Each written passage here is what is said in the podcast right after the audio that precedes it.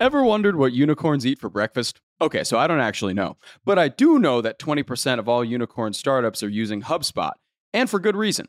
HubSpot's all on one platform levels up your sales, software, and support. Plus, they have a huge collection of resources to help startups scale. And with the HubSpot for Startups program, you could save big off your first year. To see if you're eligible to save on HubSpot, visit hubspot.com/startups. Howdy, folks. It's Tuesday, August 23rd. I'm Jacob Cohen, and this is the Hustle Daily Show.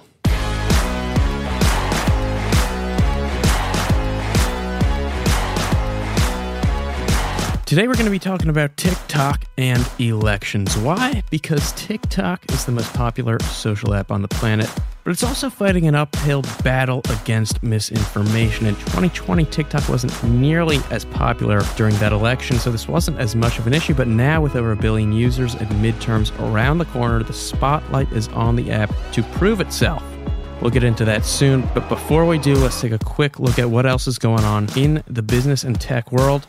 Let's get crack-a-lacking.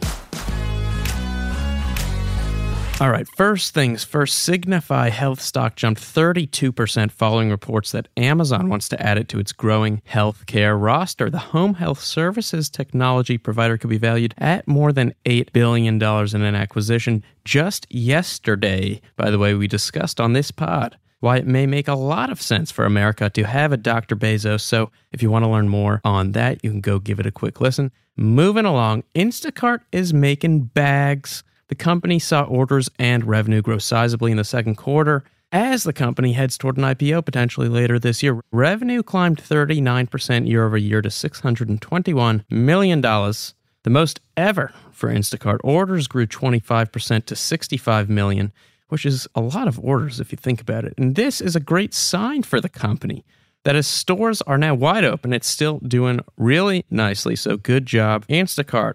What else do we got? Game of Woes. Millions of people were watching HBO's House of the Dragon premiere on Sunday night. So many millions, in fact, that thousands of people reported their devices crashed. You know, I saw a neat clip yesterday someone took outside of an apartment building and you could see just how many of the apartments were all unknowingly watching the premiere at the same time. It was a pretty cool video.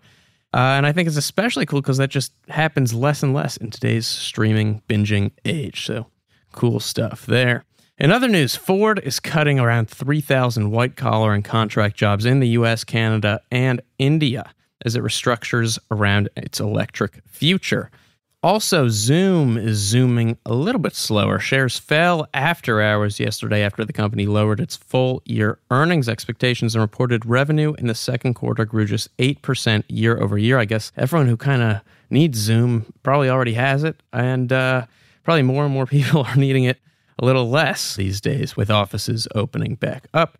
And finally, got a little bit of a downer. It was the worst day of trading yesterday since mid June. Investors are anticipating what could be a volatile week of trading ahead of Federal Reserve Chair Jerome Powell's latest comments on inflation, which will be made at the central bank's annual Jackson Hole Economic Symposium, which sounds like a lovely place to be. Nothing I want to do more than go fly fishing with Jay Powell in Jackson Hole.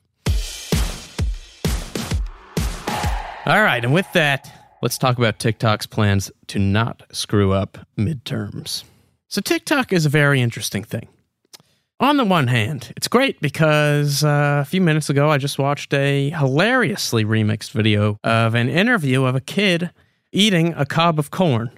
Uh, it was turned into a song and it was extremely entertaining. I recommend you go listen to it, link to it in the newsletter today. But it's less great in that it's also relatively easy for something like political misinformation to do the exact same thing go viral. For context, TikTok has struggled with election misinformation both in the United States and countries around the globe. For instance, the New York Times found that in Germany's last national election, TikTok accounts were impersonating prominent political figures. It also found in Colombia posts were falsely attributing a candidate's quotes to a cartoon villain. In the Philippines, clips amplified positive myths about the country's former dictator, which helped his son win a presidential race. And in Africa, where Kenya had a presidential elections last week, doctored photos of a candidate holding a knife got a half million views before being taken down. So you get the point, right? And in the US, misinformation on TikTok has also proven to be a problem, not just political misinformation, by the way, but also across health and food related subjects too. And now researchers are concerned about what could come as midterms near. So, one problem unique to TikTok is that people really, really like watching TikToks, more so than spending time scrolling Facebook, Instagram, or Twitter, which have also had their fair share of misinformation problems. Check this out though. In the second quarter, the average time a user spent on TikTok was 95 minutes a day.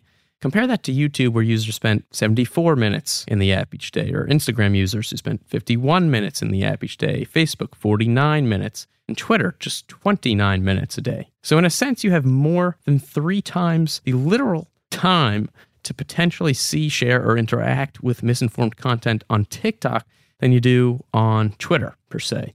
And this shows itself in the data. During the first quarter of 2022, more than 60% of videos on TikTok with harmful misinformation were seen by people before they were taken down. And when behavioral scientists worked with TikTok to attach warnings to such posts, they found that while sharing them dropped by 24%, viewership only went down 5%. So, like I said, people like watching TikToks, unfortunately, whether the information is informed or not.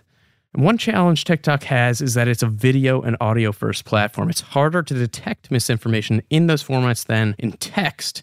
Though still, the company has struggled with text too. For instance, the New York Times said it saw that users were reportedly blocked from searching the Stop the Steal hashtag, but Stop the Steal with four L's notched a million views until the New York Times literally called up TikTok and told them what was going on. So Though TikTok does already do some things like partner with fact checking organizations and many various forms of content moderation, it's still relatively easy to get past its textual filters by just getting a little creative. But there is good news.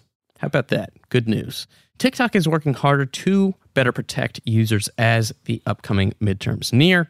They're implementing all kinds of measures to cut off the misinformation fuel on multiple fronts. For one, they're improving labeling on political videos, which people can use to access an election center with related information from authoritative sources in 45 languages.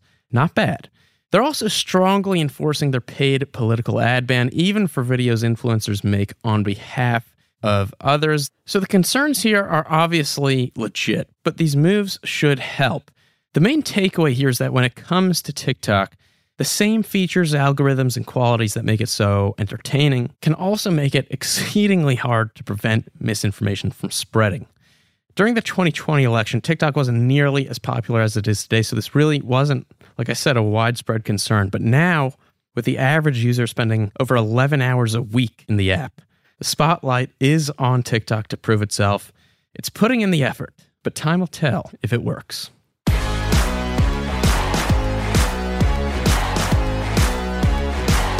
And bada bang, bada boom. That's going to do it for us today, folks. Thanks for tuning in to the Hustle Daily Show. We're a proud part of the HubSpot Podcast Network. Our editor today is the lovely Robert Hartwig. Our executive producer is Darren Clark. We've got a lot more tech and business coverage in our newsletter, which you can sign up for at thehustle.co. Hope you have a terrific Tuesday. We'll see you tomorrow.